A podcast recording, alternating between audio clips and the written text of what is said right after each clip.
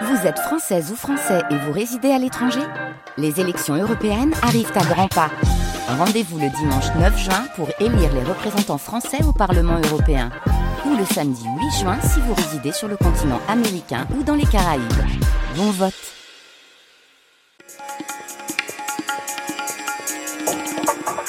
Deuxième étape du Bon MX avec ce débat que j'ai intitulé Urbanisation et urbanité. Comment la ville en Inde, et notamment Bombay, cette mégalopole de 19 millions d'habitants, intègre et transforme les rapports de caste et de classe entre gratte-ciel et bidonville. Pour débattre de cette question, je reçois Odette Louiset, géographe, professeur à l'Université de Rouen, l'anthropologue Jalal Jararosé, membre du Centre d'études de l'Inde et de l'Asie du Sud à l'École des hautes études en sciences sociales, et Christophe Guilmoto, directeur de recherche en démographie à l'IRD, l'Institut de recherche pour le développement toute la semaine donc euh, sur France Culture, le Bombay Mix. Dans le Bombay Mix, nous allons aborder Bombay, euh, la ville de Bombay, sous tous ses aspects culturels, économiques, financiers, religieux. Et je voudrais commencer cette semaine par une petite lecture, celle tirée de Un million de révoltes de V.S. Népal. V.S. Népal, euh, né aux Caraïbes, d'origine indienne, qui décrit la ville de Bombay comme ça. Bombay est une foule. Mais ce matin-là, arrivant de l'aéroport et ayant déjà couvert une certaine distance en ville, je commençais à me dire que la foule sur les trottoirs et la chaussée était innombrable et qu'il devait se passer quelque chose d'inhabituel. À cause de cette cohue, le flot de voitures circulant vers la ville avançait au ralenti. Lorsqu'il était immobilisé à certains croisements par des feux ou des policiers, ou les deux à la fois, les trottoirs n'engrouillaient que davantage, et tel un torrent humain déferlait à travers la rue, dans une écume bondissante de vêtements pâles et légers, qu'il semblait qu'une vanne invisible avait été ouverte, et que si elle n'était pas refermée, le flot des piétons traversant la chaussée s'étendrait partout, et les bus rouges et les taxis jaunes et noirs délabrés seraient complètement encalminés, chacun au centre d'un tourbillon humain. Odette Louiset, vous, votre première euh, impression de Bombay, est-ce qu'elle ressemble à celle de Vies Népal?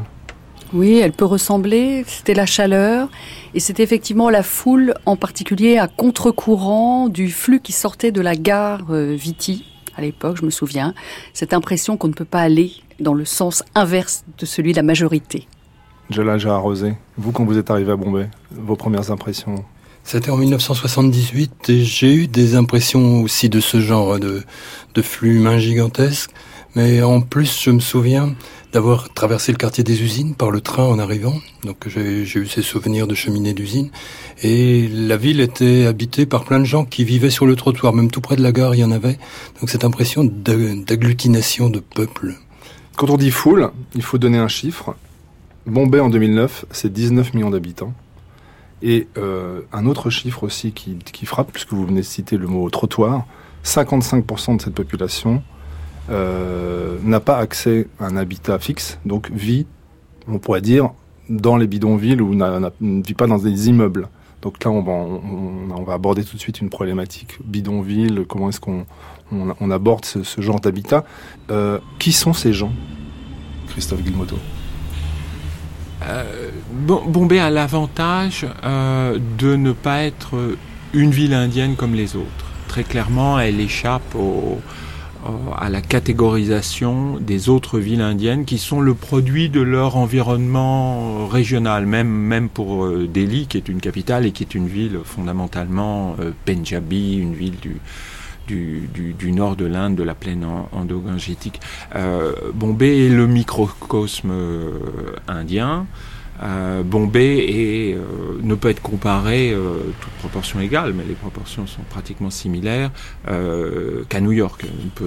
évidemment, géographiquement, l'histoire coloniale aussi de Bombay, le fait qu'il ait changé de main comme, comme New York, et puis le fait que, que s'entasse une population euh, totalement hétérogène et ce depuis très longtemps parce qu'en fait il y, a une région Bombay appartient euh, à l'état du, du, Maharashtra un état qui est relativement euh, homogène du point de vue de son de son histoire sociale ou de son histoire politique.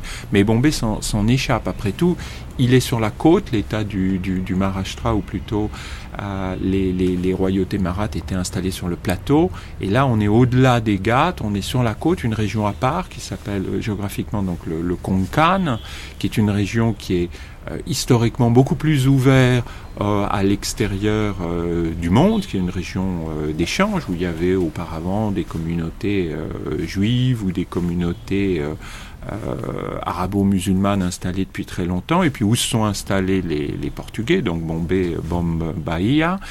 Et la bonne baie la bonne, la bonne baie où se sont euh, installés euh, les Portugais, un, petit peu, un petit peu au nord. Ils ont euh, converti pas mal de gens. Donc dès le départ, non seulement les populations locales n'étaient pas des populations typiques, mais en plus elles ont été transformées par le contact avec l'extérieur. Et puis ensuite, des communautés marchandes s'installent au fur et à mesure. Euh, à partir du XVIIe siècle, quand Bombay est récupéré euh, par les Britanniques. Et puis au fur et à mesure, surtout à partir de la fin du, du XVIIe siècle et au euh, à la fin du XVIIIe et au début du XIXe, euh, quand les sept îles d'origine sont progressivement rattachées au, continent par un travail euh, tout à fait remarquable de récupération des terres, d'assèchement. Euh, et donc euh, Bombay, euh, dès cette époque-là, donc au 19e, hein, compte déjà plus de, de 100 000 habitants au, début du 19e, et la ville ouverte n'est pas une ville qui représente le, Maharashtra typique. Et ce n'est que vers la fin du 19e siècle, quand il y a le, fameux boom du, du, coton dans la seconde partie du, du 19e siècle, que euh, l'immigration euh, de, travailleurs venant de, de l'interland, de l'arrière-pays, euh, vont être plus importantes et vont remaratiser la ville. Donc Bombay aujourd'hui, Christophe Guilmoto, 19 millions d'habitants, mhm. c'est aussi toujours cette ville qui attire non seulement des gens du Maharashtra, mais aussi des gens du sud de l'Inde et du l'Inde du Nord. La tradition continue. Bien sûr, ça se réfléchit bien sûr en termes de, migration. Euh, il y a un flux qui est ininterrompu, qui est peut-être relativement lointain. Par exemple, on a beaucoup de gens qui viennent du Bihar, mais on a des gens aussi qui viennent euh, euh, de l'Inde du Sud avec différents niveaux de cohabitation. On a un très grand nombre d'expatriés, de d'étrangers. On a même aussi des, des, communautés euh, qui viennent de pays voisins comme du, du, Bangladesh ou du, ou du Népal qui sont, qui sont installés là. En termes linguistiques, c'est aussi une des villes les plus hétérogènes puisque normalement on devrait s'attendre à ce que le, le marathi, la, la, langue du Maharashtra, euh, domine, mais je crois que le marathi domine à peine la moitié de la population. On a une, une composante gujarati, donc c'est l'État qui est au, au nord-ouest de, de Bombay, qui est très important, c'est près de 20% de la population. Je crois qu'on a à peu près le même nombre de gens qui parlent un hindi, mais un hindi qui regroupe le bihari, l'ourdou des, musulmans et l'hindi des gens du Nord. C'est en fait même le, langage qui est très souvent utilisé dans la rue. C'est une espèce de hindi euh, relativement corrompu d'anglais et de, et de marathi. On a aussi, euh, comme je l'ai mentionné, des, des migrants d'Inde du Sud. En termes religieux, on a une très grosse communauté euh, musulmane qui est très active, elle aussi, dans le commerce, mais qui, qui fournit aussi beaucoup de, de travailleurs dans, dans l'industrie. On a des communautés chrétiennes, donc qui étaient là au, au départ, et puis on a d'autres communautés singulières comme les, les Parsis, qui sont en, très petit nombre. Les Parsis, les Jains. Les, les Jains.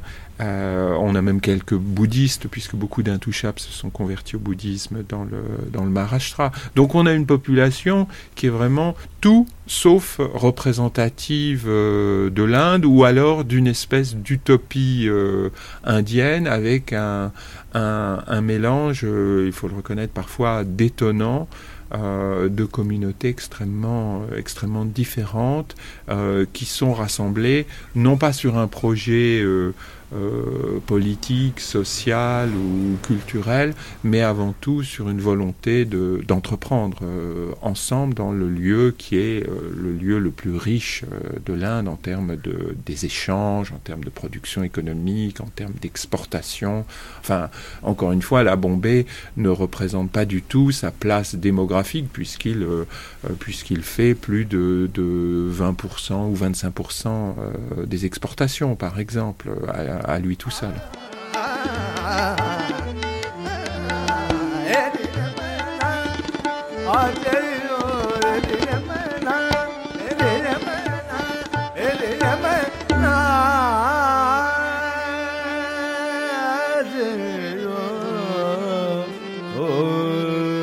Donc nous sommes à Bombay, Mumbai pour certains, 19 millions d'habitants, euh, la moitié de la population n'a pas accès euh, euh, à un logement, 53% de la population n'a pas accès aux toilettes, tout ça pour vous donner un petit peu le décor. Qu'est-ce que vous pensez de ce changement de nom pour vous qui avez connu, on pourrait dire Bombay quand ça s'appelait encore Bombay? Gérard Rosé Je crois que c'est pas très important. Enfin, si les gens l'acceptent. Ah, il semble qu'à Mumbai, je me suis habitué à dire Mumbai, hein. la plupart des gens soient passés assez facilement de l'un à l'autre, sauf bah, des gens qui ne voulaient déjà pas que Mumbai, Bombay soit dans le Maharashtra. Donc ils ont tout ce qui est une reconnaissance de la culture marathi les énerve. Ils sont malgré tout assez minoritaires et pour beaucoup de gens, c'est passé facilement. C'est pas un problème énorme. Le problème venait que la dénomination Mumbai venait à l'instigation d'un parti euh, pas très sympathique, le Shiv Sena, euh, qui à un moment a dirigé euh, à la fois le Maharashtra et Bombay. Un mot sur ce, sur ce parti ultra-hindouiste nationaliste c'est un parti fondé en 1966 pour, euh, dont le but était de l'affirmation de la culture marathi et la reconnaissance de droits spécifiques pour les marathis et pour les gens qui parlaient le marathi. Spécialement dans la ville de Mumbai. C'était un, parti urbain et né pour la ville, par la ville, avec des, il a toujours eu des projets urbains, c'est le seul projet qu'il a pu tenter de mener à bien, avec un, il a raté d'ailleurs, et sans ça, au sujet de Mumbai et de la Shiv Sena, il n'est pas vrai que ça soit une spécificité de la Shiv Sena. Tous les maratisantes, donc les gens qui parlent le marathi, et la majorité de la population était pour Mumbai. Enfin, c'est pas. On a repris la Shiv Sena avait repris la revendication du mouvement pour la, la création du Maharashtra. Vous savez qu'il n'y avait pas d'État linguistique à l'indépendance en Inde en 1947, mais des États. Euh, c'était des des, ce qu'on appelle des presidencies, qui étaient des circonscriptions administratives fondées par les Britanniques. Et donc on a fondé, on a créé cet état linguistique de 1954 à 1960. Il y a eu un gros mouvement avec euh, des martyrs, il y a eu une centaine de morts. Et dans les, euh, une des revendications, c'était Mumbai à la place de Bombay. Shiv Sena, donc l'armée de Shivaji. De Shivaji. Shivaji, donc guerrier marathe, euh, qui dont, la statue équestre fait face à la porte de l'Inde, qui donc euh, elle-même qui donne sur l'hôtel Taj Mahal pour préciser un petit peu la géographie euh, de la ville. Qui était Shivaji? Shivaji, qui est mort en 1680, était le fondateur de l'empire marathe, donc d'une de, des plus grandes créations politiques de, de l'Inde, de l'Inde moderne. Hein. C'est de la même époque que notre XVIIe siècle. Et c'est euh, c'est un homme qui a laissé dans, dans l'entièreté du Maharashtra une, une, aura extrêmement favorable et extrêmement forte. Donc on, on, pourrait le comparer, euh, on pourrait mélanger Napoléon et Jeanne d'Arc pour avoir une idée de ce que pourrait être Shivaji dans l'imaginaire maharashtrien. Contre qui a-t-il guerroyé? Euh, Principalement contre l'empereur Aurangzeb mais contre d'autres souverains aussi. Euh, il a courroyé aussi contre les Gujarati, donc euh, il s'est livré notamment à des pillages. Enfin, c'était pas un sang. Mais c'est pas c'est pas ainsi que les gens le voient. Ils le voient comme un homme fort et un homme juste. Bombay, c'est une immense ville, 19 millions, mais il n'y a pas que Bombay qui dépasse ce genre de proportions. Il y a cinq euh, ou six grandes villes en Inde qui, ont des tailles de cette envergure. Calcutta, New Delhi, Madras, donc avec euh, cette nouvelle appellation Chennai, Hyderabad. Donc tout ça, on parle d'une Inde urbaine. Cette Inde urbaine représente un peu moins de 300 millions de personnes. 700 millions encore vivent dans, les campagnes. Euh, cette urbanisation de l'Inde, est-ce qu'elle produit une urbanité? C'est ça un peu que vous avez travaillé, vous, Odette Louiset, en, tant que, en tant que géographe. Et comment ça se passe Puisque euh, il faut aussi dire qu'à Bombay, il y a des immeubles, mais à côté, il y a des bidonvilles ou des slums. Alors, réglons tout de suite le problème de la traduction de bidonville et slum. Odette Lusé, vous avez écrit là-dessus. Oui, bon, je me suis interrogée sur euh, l'existence de, cette, diversité de termes pour désigner des quartiers. Je crois qu'il n'y a pas de slum générique, je crois qu'il n'y a pas de bidonville générique. Ça, c'est un petit peu le problème des, des, clichés ou des stéréotypes. On est devant une grande diversité de situations urbaines, euh, y compris dans les quartiers dits informels ou illégaux. Ou... Et, à vrai dire, on n'arrive pas, pas à trouver d'adjectifs qui conviennent pour euh, désigner ou pour préciser ce que sont ces quartiers. Et pour ma part, je pense que ce sont des quartiers urbains. Ils sont vraiment dans la ville et de la ville. Et je crois que parfois on est un petit peu gêné par ce terme, ce terme général de, slum ou de bidonville.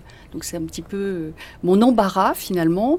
Et après quelques décennies euh, de travail sur euh, ces quartiers, je crois qu'effectivement on peut trouver un certain nombre de, caractères qui pourraient les différencier. Euh, de quartiers dits formels, mais je crois qu'il faut, faut y aller avec beaucoup de prudence et, beaucoup de précision. Alors dites-moi un petit peu comment s'est construite cette ville indienne selon vous? Je crois que pour ma part, j'ai essayé de rechercher, euh, c'est à Bombay ou ailleurs, euh, le sens de la ville pour les Indiens. Qu'est-ce que signifie de vivre en ville? Que signifie euh, cette urbanité, ce mode de vie urbain en Inde? Je pense qu'il euh, contient de l'urbanité en général, c'est-à-dire qui serait une urbanité euh, présente partout dans le monde, et puis euh, une rencontre avec une manière d'être qui serait, alors pour moi géographe, j'ai essayé de la retrouver dans ce qu'on pourrait appeler la spatialité, c'est-à-dire la manière dont on est avec son espace, mais évidemment, cette façon d'être avec son espace inclut les liens sociaux.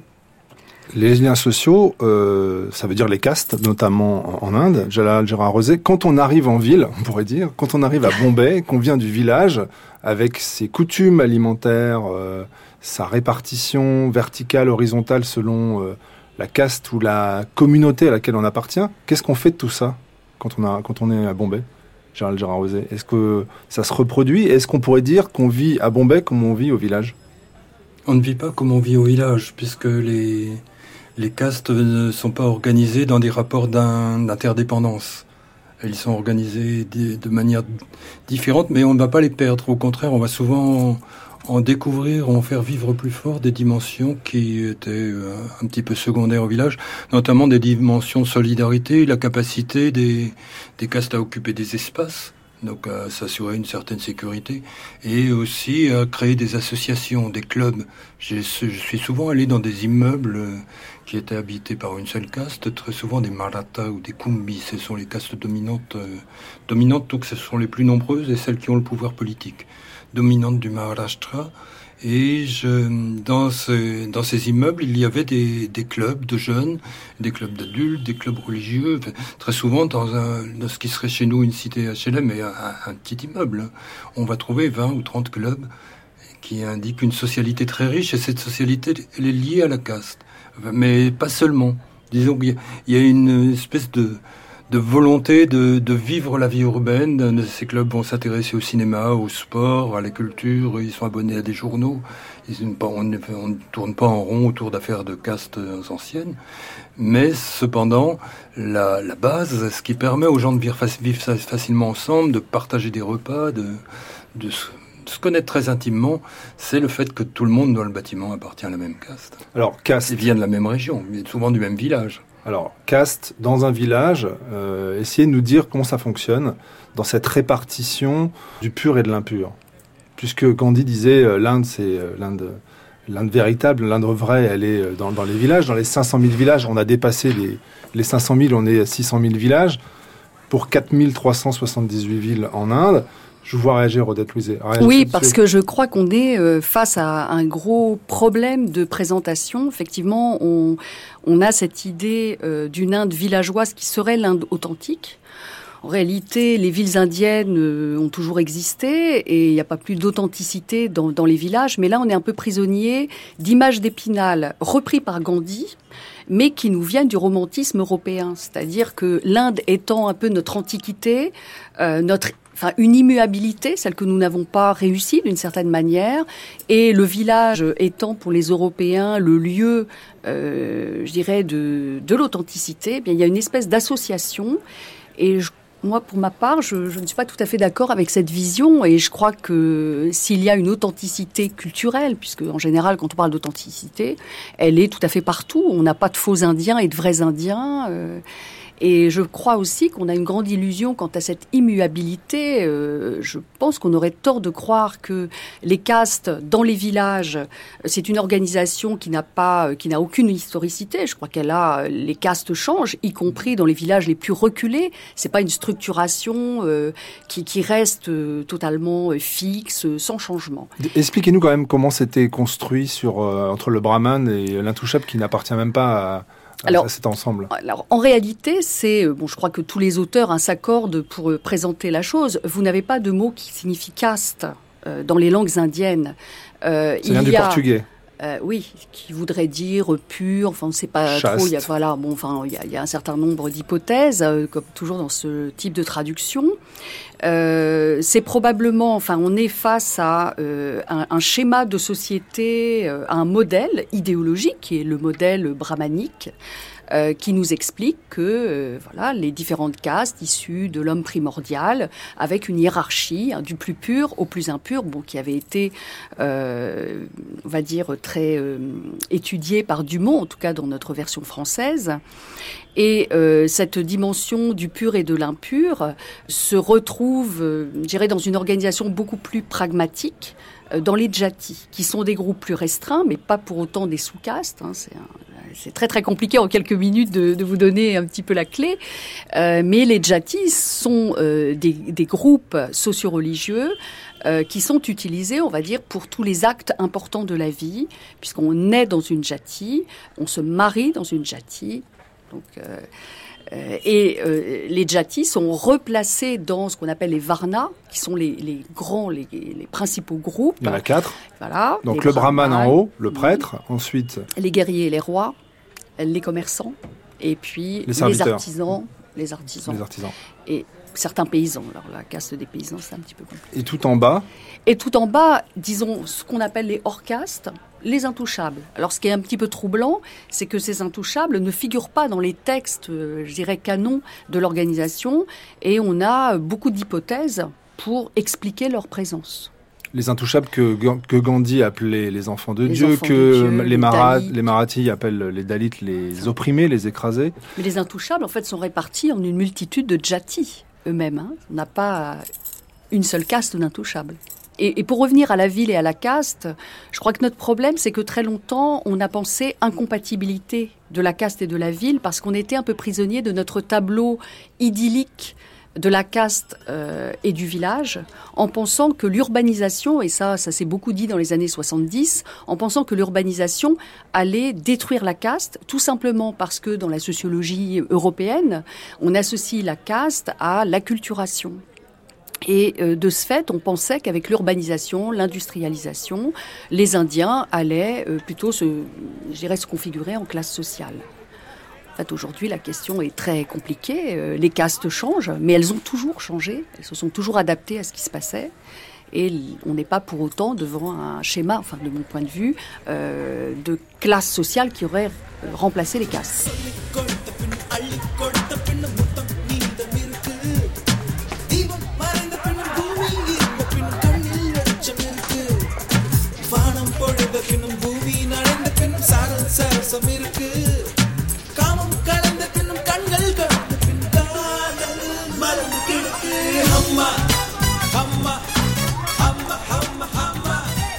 Bombay, 19 millions d'habitants, Christophe Guilmoto. Euh, L'Inde urbaine, si on l'élargit aux autres villes, Delhi, Madras, Calcutta, euh, ces grandes mégalopoles avec en, dessous d'autres euh, moyennes villes, on arrive à une Inde urbaine aux alentours de 300 millions d'habitants sur un total de un peu plus d'un milliard d'habitants en Inde totale. Est-ce que vous pourriez nous expliquer un petit peu les dynamiques justement d'urbanisation, de croissance de ces gros pôles que sont euh, Bombay, Delhi, euh, Calcutta et Madras, et un petit peu comment, ça, comment se gèrent euh, ces deux Indes, si on peut encore opposer l'Inde urbaine et l'Inde rurale. Je crois qu'on peut encore les, opposer, même si les échanges sont bien sûr accélérés entre le monde rural et, l'urbain, tout simplement parce que la, concentration de la population propre aux villes et propre à, Bombay, qui a les, densités les plus fortes de toute l'Inde urbaine, euh, ces, densités, ces concentrations de peuplement créent d'autres formes de, rapports sociaux et également euh, de rapports économiques. cette Inde urbaine, elle a une histoire assez classique parce qu'elle est portée par la croissance démographique de l'ensemble du pays. Là, elle n'a pas de, caractéristiques particulières. Il y a un moment où de l'histoire euh, urbaine où les, villes étaient particulièrement euh, dangereuses. C'était la même chose en, Europe. Euh, la mortalité y était forte parce que les conditions de vie étaient particulièrement malsaines par rapport à la, campagne. C'est le cas de Bombay, puis qui s'est illustré notamment à la fin du 19e par des, épidémies de, de peste bubonique épouvantables. Épouvantables non seulement parce qu'elles faisaient beaucoup de morts, mais finalement elles en faisaient parfois moins de morts, elles en faisaient moins que la, la variole ou le choléra, mais surtout parce parce qu'elle crée une, euh, une, horreur euh, épouvantable dans l'esprit des populations? Et il y avait, il y avait des reflux, des, centaines de milliers de gens qui quittaient la ville. Alors ça, c'est la particularité des, des attaques de, de, peste. Et d'ailleurs, il y a eu la dernière attaque de peste a, eu lieu non pas à Bombay, mais à, à Surat, qui est, qui est, une ville à quelques centaines de kilomètres euh, au nord de sur la côte, au nord de, de Bombay. C'était beaucoup plus récent, c'était en 1994.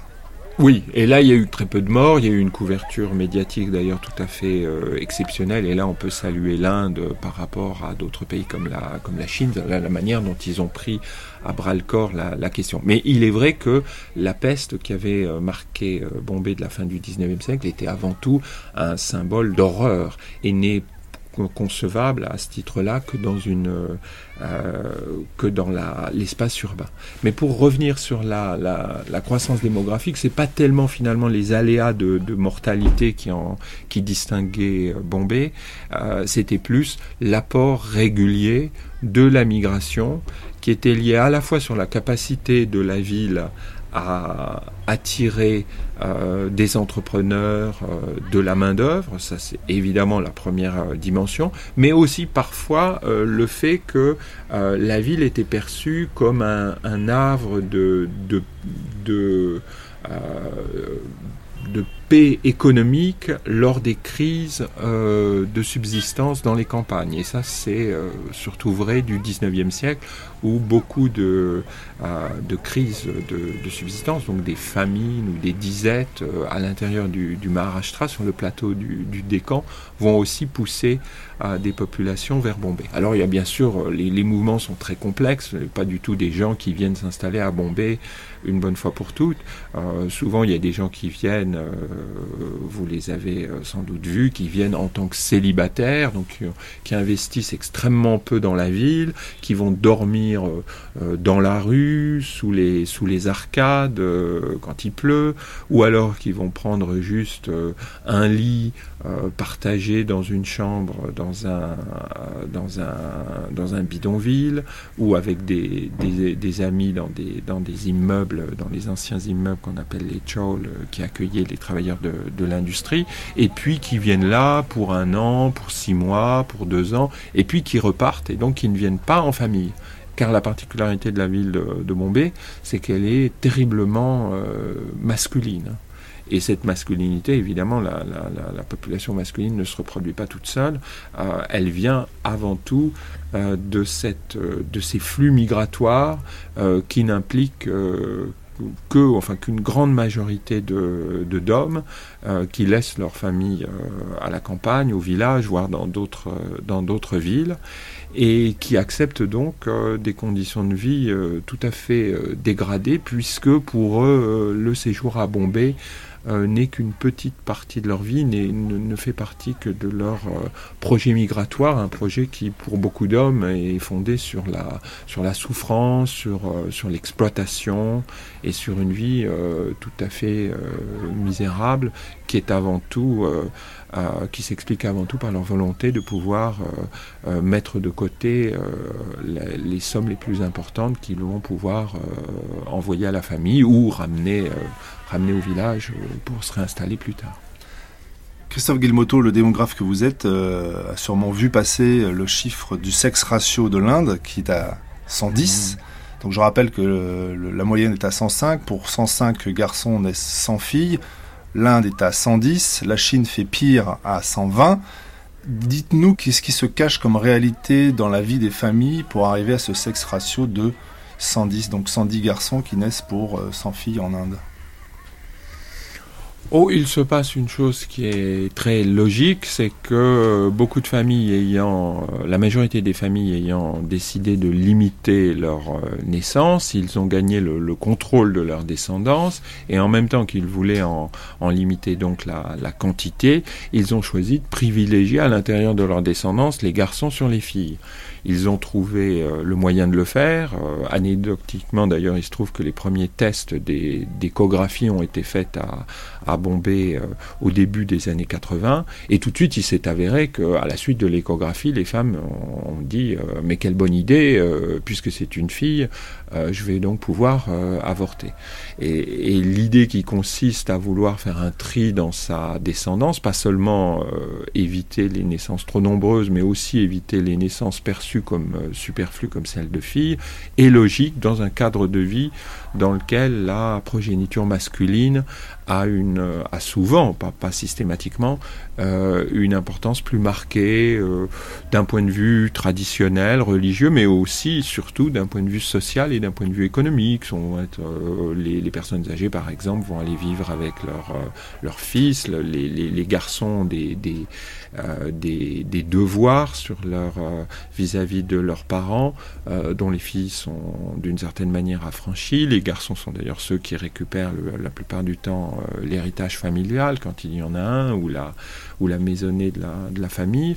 Donc privilégier les, les garçons, c'est avant tout s'assurer des conditions euh, de vie d'un point de vue social et économique euh, favorable. C'est une discrimination rationnelle et qui s'impose d'ailleurs quand on a peu d'enfants, c'est-à-dire quand on a souvent euh, une, le risque de ne pas avoir de garçons. Quand on a deux, deux enfants, une fois sur quatre, on n'a que des filles. Donc on se retrouve dans cette situation particulière où la, euh, la perpétuation de sa, de sa famille, en termes euh, anthropologiques, on parlerait de, de, de famille patrilinéaire, n'est pas assurée par les filles.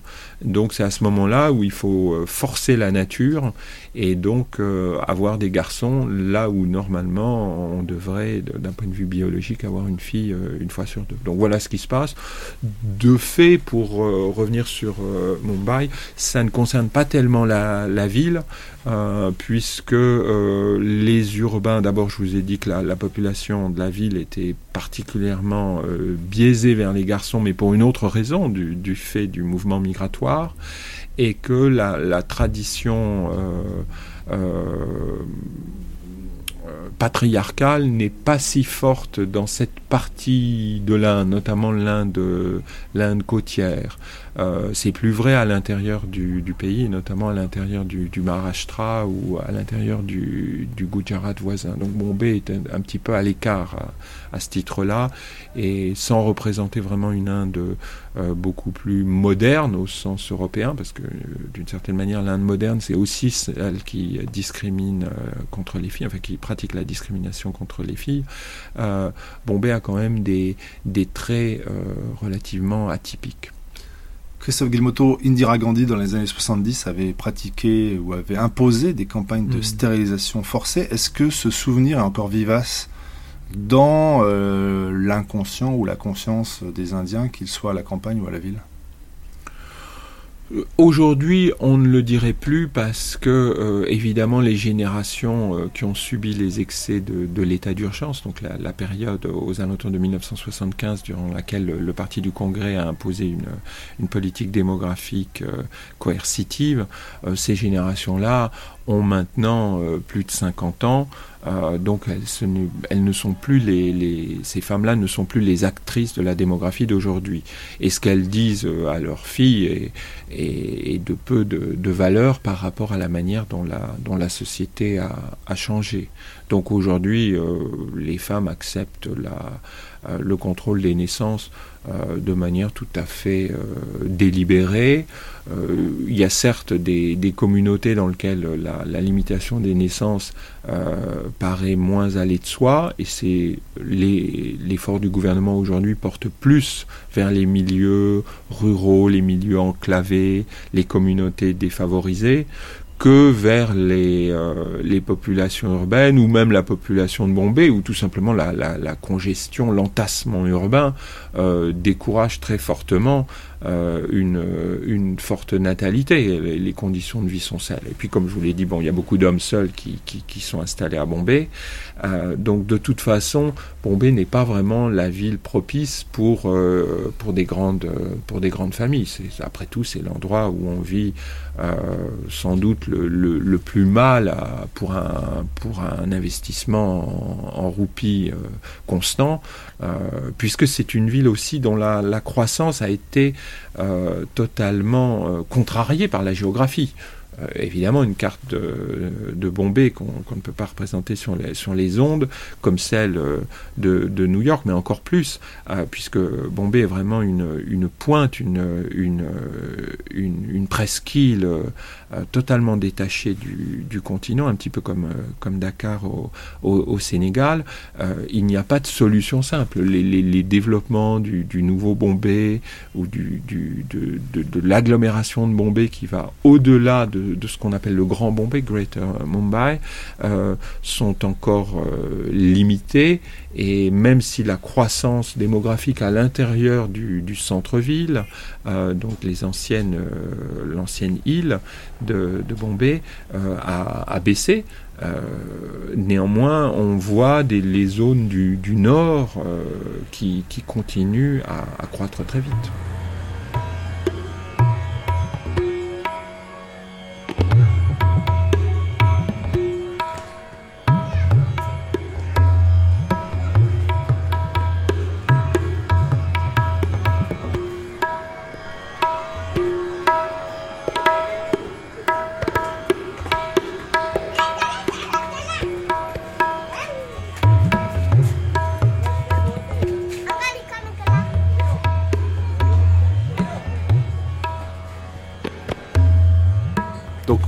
Le monde entier euh, a rendez-vous à Bombay.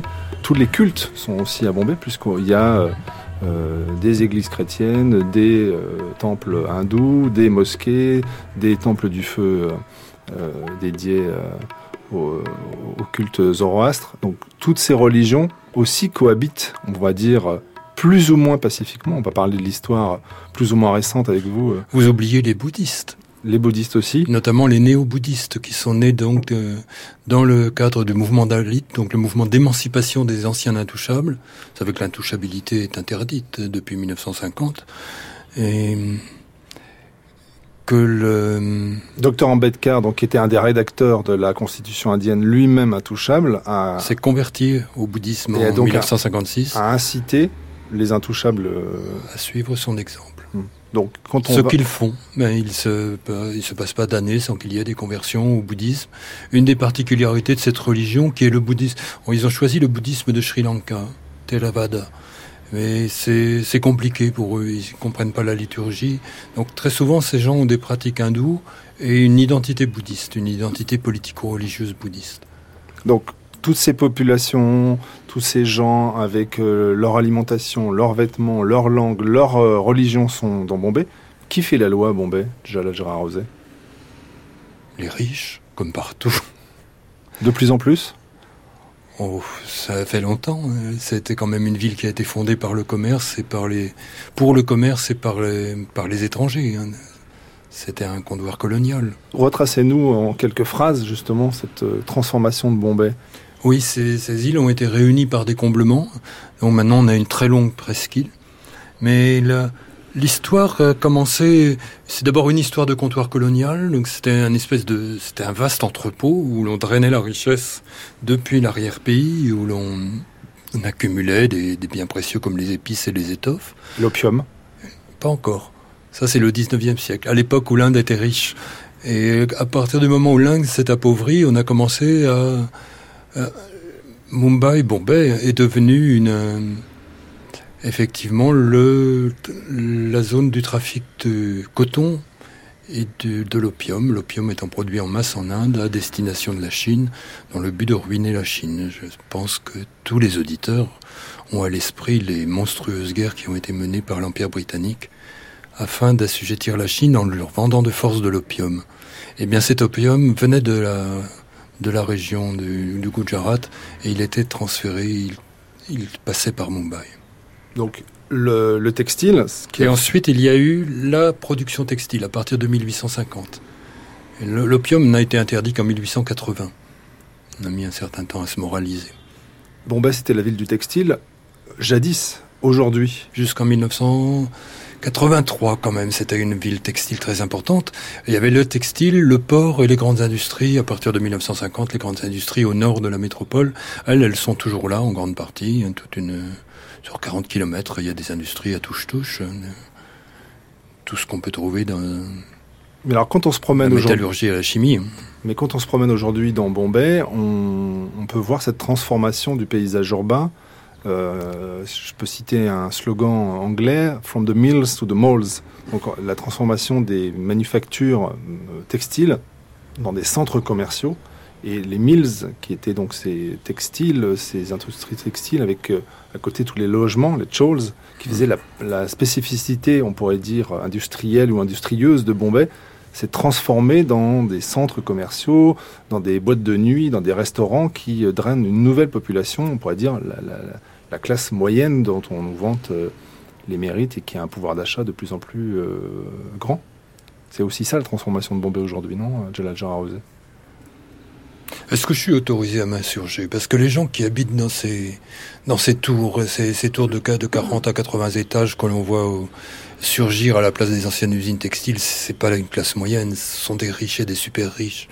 Quand on connaît le prix du mètre carré à Bombay, qu'on évalue le niveau de luxe de ces habitations, qui en plus des écoles privées, et ces fameux malls, c'est des endroits où moi je n'ai jamais osé mettre les pieds, parce que c'est trop luxueux, et puis parce que ça va enfin, faire plus cher ce qu'on peut trouver dans la rue, donc je vois pas trop l'intérêt, si ce n'est l'intérêt d'être à la mode, hein, mais ça présente aucune espèce de d'attirance pour moi.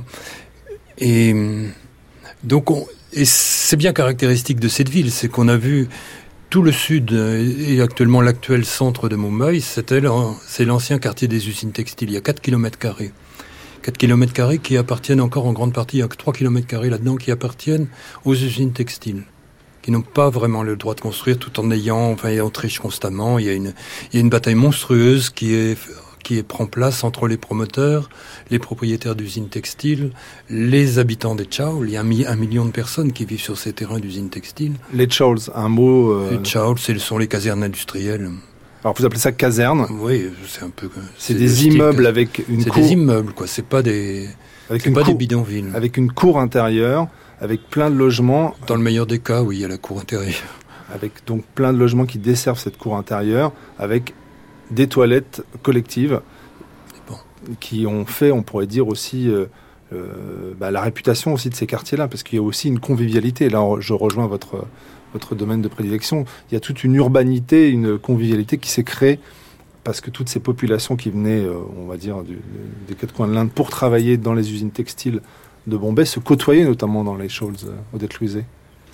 Oui, alors je suis pas tout à fait spécialiste des, des Scholz, mais euh, sur la question de l'urbanité, ce que, ce que j'ai voulu euh, montrer, c'est que euh, l'urbanité n'est pas seulement observable dans euh, ce qui nous rappelle la ville par des apparences, je dirais, qui nous sont familières, mais pour ma part, c'est vrai que j'ai interrogé euh, l'urbanité indienne d'abord euh, dans les slums. C'est-à-dire que euh, la manière dont ces quartiers étaient niés comme urbains, enfin en tant qu'urbains, c'était un peu le déni de, de, la ville pour ces quartiers. Eh bien moi je dirais qu'un peu par provocation, mais ça a payé finalement. Enfin j'estime que je suis arrivée à mes fins. C'est peut-être là que j'ai pu euh, observer le plus cette question de l'urbanité. C'est-à-dire finalement en faisant abstraction des formes auxquelles on est habitué et en se concentrant sur euh, les relations, sur le, lien social. Je veux absolument pas dire qu'il n'y ait pas d'urbanité euh, dans les autres quartiers, hein, mais pour ma part, j'ai approché cette question de la ville sous des apparences qui ne nous sont pas les plus familières, justement, pour essayer de, se décentrer un petit peu par rapport à notre conception de la ville. Et c'est dans les bidonvilles que je l'ai trouvé. Gérard Rosé, vous vous insurgez tout à l'heure sur euh, ces quartiers qui se sont transformés pour le bien-être des plus riches au détriment, euh, on va dire encore, pour préciser, la moitié de la population de Bombay ne vit pas dans un appartement digne de ce nom. Donc euh, la moitié, c'est la moitié de 19 millions d'habitants. Quand vous vous promenez dans Bombay aujourd'hui, qu'est-ce qui vous frappe? Qu'est-ce qui a changé, euh, on va dire, dans l'espace, mais aussi dans l'esprit oh, c'est l'appropriation de la ville par les riches. C'est justement cela. Je ne m'insurge pas contre les évolutions urbaines. Je sais que je n'y peux strictement rien. Mais il y a eu une série de, pratiques et une série de, de changement de, de du désir du changement du vivre urbain aussi. Maintenant, les, les gens riches, il y a toujours eu beaucoup de gens riches à Mumbai, hein, en proportion de la population, beaucoup plus que dans les autres régions de l'Inde, beaucoup plus que dans les campagnes aussi. Donc c'était une concentration de richesses. C'est là qu'il y avait les sièges sociaux des entreprises. C'est là qu'il y avait les, des concentrations de commerçants extrêmement, extrêmement aisés depuis longtemps. Mais on vivait même dans des milieux quelquefois très, très aisés. Je me souviens, j'ai connu Monsieur Godrej hein, qui possède une série d'usines, un Parsi, qui possède une, série d'usines dans les faubourgs de, Bombay et qui en possède dans, toute l'Inde. Et qui est un homme très riche. Il vivait dans un petit, dans de pièces miteux, hein, vraiment. Et il semble qu'il y avait toute une, même des, grands bourgeois, mais toute une partie des gens qui n'imaginaient pas finalement qu'ils avaient besoin de quelque chose de gigantesque, qui, aimaient vivre des petites vies de quartier. Bon, c'était dans les beaux quartiers, bien évidemment, les régions de Malabar, mais c'était pas, à part ça, on, on les distinguait pas tellement. Et maintenant, on a des choses absolument, comme contre-exemple, vous avez la tour que vient de se faire construire viennent de se faire construire la famille Ambani. Ambani, c'est le premier industriel indien, lui c'est un Marwari. Et c'est... Alors Marwari, ce sont les gens du Marwar, au Rajasthan, qui ont fait une diaspora au 19e siècle dans toute l'Inde et qui sont la, petite communauté hein, où l'on trouve le plus d'industriels. Et la réputation qu'ils ont, c'est d'être les plus radins de l'Inde. Oui, et les plus riches. Bah, ils ont beaucoup, souvent commencé comme usuriers. Enfin, faut pas généraliser, il y a beaucoup de petits épiciers de, de coins de rue qui sont marwaris, qui sont pas pires que d'autres. Mais bah lui, il s'est fait construire une tour de 22 étages, je crois quelque chose, avec un, il y a une plateforme pour hélicoptère sur le dessus, enfin, toutes sortes de, de manifestations d'ostentation qui étaient complètement impensables, même pour beaucoup de, de gens riches euh, il y a 20 ou 30 ans. Et en plus, il y a eu toute une politique de la j'ose pas dire bourgeoisie, mais c'est un terme tellement déclassé qui fait vieillot. Mais en fait, disons de ces gens très aisés pour s'approprier la ville. Hein. Ça, ça a commencé euh, à la fin des années 70 quand on a cessé de tolérer les pauvres dans l'espace urbain. Et quand Indira Gandhi est revenu au pouvoir en 1980, euh, il y a eu un changement immédiat des politiques urbaines et on a commencé à expulser les gens des rues. Et vous pouvez pas savoir, Bombay a été le laboratoire. C'est l'endroit où ça a été le plus dur. C'était terrible. Hein. Ça a commencé. Moi, je suis arrivé, j'étais là en 1980. On a commencé à expulser les gens en pleine mousson. Alors, 50 000 personnes qui se trouvaient réfugiées dans des zones euh, quand on les reloge, il n'y a jamais de solution de relogement. Ce qui fait qu'on se retrouve sur des terrains vagues, en pleine campagne. Il n'y a pas de ligne de bus, il n'y a, pas de quoi s'abriter. On vous donne des bâches de plastique et débrouillez-vous avec ça. Depuis 2004, euh, Gérard Rosé, pour aller dans votre sens, 450 000 personnes ont été expulsées euh, des bidonvilles, euh, pas relogées, donc repoussées encore plus loin dans le, dans le nord de Bombay. 450 000 personnes, ça veut dire 90 000 euh, habitations plus ou moins précaires euh, détruites, donc dans ce grand mouvement de euh, nettoyage finalement de, de, de, ces petites poches de pauvreté, puisque c'est ça qui est, en train de, se passer à Bombay, c'est que la pauvreté, on la repousse, on la repousse, on la repousse, mais ce, monstre urbain prend la place sur les terres aussi. Oui. On a construit, mais à mon sens, c'est pas des villes, quoi. Ce sont des quartiers de la ville qui sont très mal reliés en plus. Donc on a des, les gens qui ont choisi cela ne sont pas vraiment satisfaits. Jalal Jaharosé, puisque vous avez la parole, euh, vous, vous avez vécu aussi, outre cette violence urbaine, ce nettoyage par les riches dont vous parlez aujourd'hui, une autre violence, euh, euh, celle des émeutes entre hindous et musulmans en 1993, qui a donné lieu à votre livre Bombay en flammes 1993, Le cri des deux mondes. Et dans tout ce que vous dites, vous illustrez bien une phrase que j'avais relevée dans un de vos livres. Vous disiez J'aime cette ville entre le grandiose et l'abominable. Vous avez vécu les deux? Oui, je crois. Bien que la vie en général soit ni la ni quand même. Les gens de Bombay sont des gens ordinaires quelque part. Et, enfin, ils sont proches de tous les autres. Hein.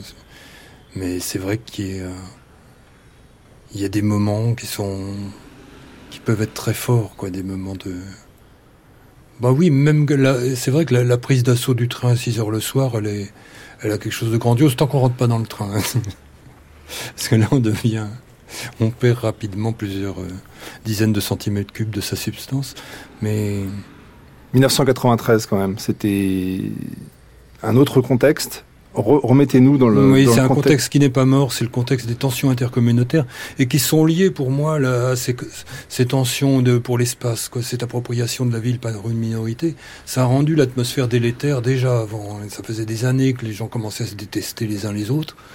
Et puis, ben, semble, personne n'est capable de résister. Les luttes, ce qu'on appelle les luttes urbaines, les luttes pour le logement, ça marche pas, ça marche pas, hein, vraiment. ou alors l'État est trop fortement du côté des, gens qui veulent s'approprier l'espace. Vraiment.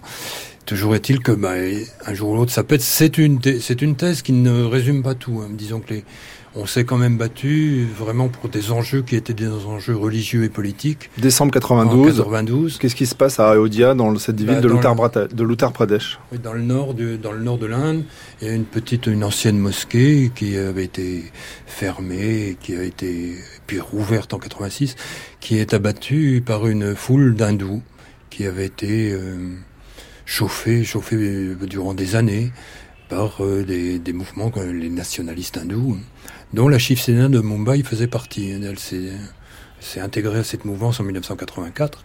Et c'est la chute de cette petite mosquée a provoqué une insurrection de la jeunesse musulmane. Donc, et à Bombay, qu'est-ce qui se passe? il y a eu des massacres. Enfin, la, première phase en, en décembre, donc c'est la police qui tue des jeunes musulmans révoltés. Et les jeunes musulmans révoltés, dont tous n'étaient pas saints et dont certains des, beaux salopards, attaquent aussi des hindous dans les quartiers où les hindous sont minoritaires dans des quartiers musulmans. Donc ils les attaquent, ils brûlent leurs maisons, ils brûlent les gens. donc des, choses qui font peur et qui font et qui, donnent la colère aussi aux hindous. Les hindous, qui, faut le rappeler, sont majoritaires dans la ville. Plus de 75% des, gens sont hindous. Et, euh, en plus des petites minorités, des, petites... Euh, les Parsis, par exemple, qui vont se trouver du côté des hindous dans la contre-attaque qui va prendre euh, place en janvier, à la suite de nouvelles provocations de musulmans. On peut pas dire musulmanes, c'est pas les musulmans en général qui font ça. C'était des groupes, quoi, soit des échauffés, soit des profiteurs. Enfin bon, ça recommence. Et là, cette fois-là, ça va être les, les, hindous, donc la majorité de la population, et surtout les jeunes, bien entendu. C'est toujours eux, les, les, jeunes des clubs de sport et des clubs de combat, et les, puis des énervés, de, des voyous, bien entendu. Ils, sont, ils ont un peu l'habitude de la castagne, on les prend comme chefs dans ces moments-là. Qui vont se revenger un petit peu ce qui s'est passé euh, début décembre. Donc contre-attaquer dans les quartiers musulmans. Et là, il y aura beaucoup plus de morts, il y en aura 500, 600. Alors la police faisant aussi des tués, mais c'est plus euh, les musulmans qui prennent. Et il y a aussi pas mal d'hindous hein, qui sont tués. Ce sont des combats qui vont pendant dix jours. La ville va être euh, être en feu, quoi, avec des, incendies partout, des... où l'homme était un loup pour l'homme, quoi. C'était des moments où il semble que il n'y avait pas de choix, il y avait beaucoup, beaucoup de, il n'y avait pas beaucoup d'instants pour les nuances.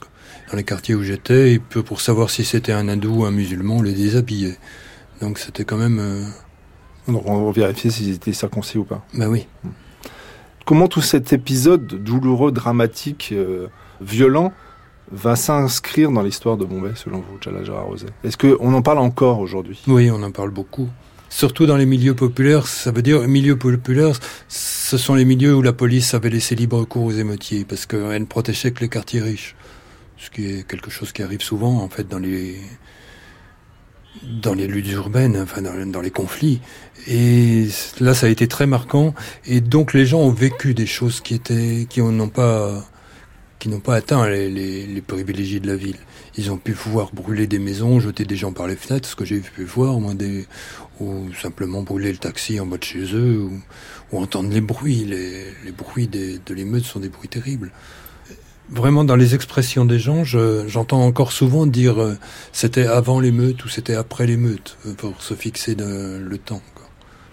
Bombay, euh, Jalal Jararosé a été aussi marqué par une autre violence, celle du terrorisme. En 2006, dans les trains de banlieue.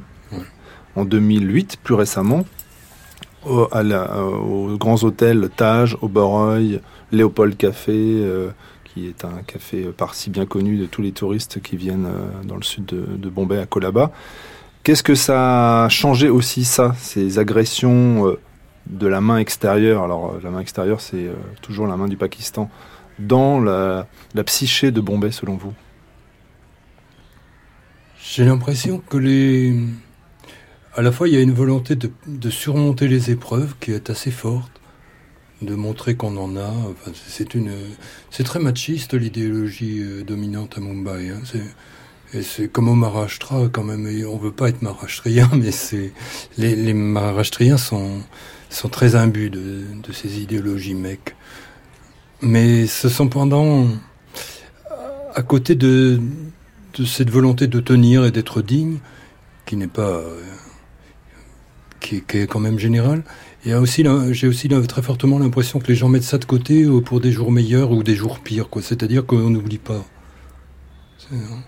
Dis-tu, euh, je peux rien faire pour l'instant, mais on verra. Je, te rentrerai un chien de ma chienne, quoi. C'est, c'est pas. C'est drôle parce que je discutais. J'ai l'impression que la ville n'est pas sortie des grandes horreurs à cause de, notamment, cette perpétuation de la violence. C'est drôle parce que je discutais des attentats de 2008 avec une, une partie de l'Alliance française de Bombay qui me disait quand j'étais petite, euh, mon père me disait s'il arrive quoi que ce soit à Bombay, tu te réfugies au Taj. Elle me dit maintenant, je ne peux même plus aller au Taj Mahal, puisque même le Taj Mahal, ce symbole à la fois de la richesse et de la sécurité de la ville, a été attaqué. Et elle précisait dans la phrase d'après, nous, riches, avons été frappés comme les autres qui prennent les trains en 2006, mais comme nous, on ne prend pas les trains en 2006, on était moins concernés. Et là, toute la mmh. ville, riche et moins riche, s'est sentie concernée parce que le Boroy, le Tage, nous aussi on y va, et du coup on s'est retrouvé à égalité donc. Oui, je crois que c'est une perception de riche. C'est ça là, parce que les, les gens effectivement, euh, enfin, il n'est pas resté dans la, dans la mémoire collective, ce qui était, qui est en fait la mémoire de la presse. Il n'est pas resté grand chose des attentats de 2006, mais dans la mémoire des gens qui prennent les trains de banlieue, il en est resté beaucoup de choses. une des choses intéressantes à retenir quand même, c'est qu'il y avait eu beaucoup plus de morts en 2006. Et c'était, c'était des pégreleux qui prenaient le train. C'était pas, c'était pas important, effectivement. Quand on a attaqué l'otage, ça a fait tout à fait un autre impact. Et j'ai pu visiter le, alors le café Léopold. Je suis allé comme ça boire une bière. Oui, nous aussi. En janvier. On m'a montré les impacts de balles sur le mur. Ils ont gardé les impacts euh, et tout le monde effectivement euh, est invité à communier. voilà, en face du, de, l'impact de la Kalachnikov. c'est une façon de, de sacraliser un peu le lieu et aussi de continuer à faire du commerce. Merci à Odette Louiset, Jalal Gérard-Rosé et Christophe Guilmoto. Ne partez pas, le Bombay Mix continue avec dans un instant notre documentaire Babel Bombay.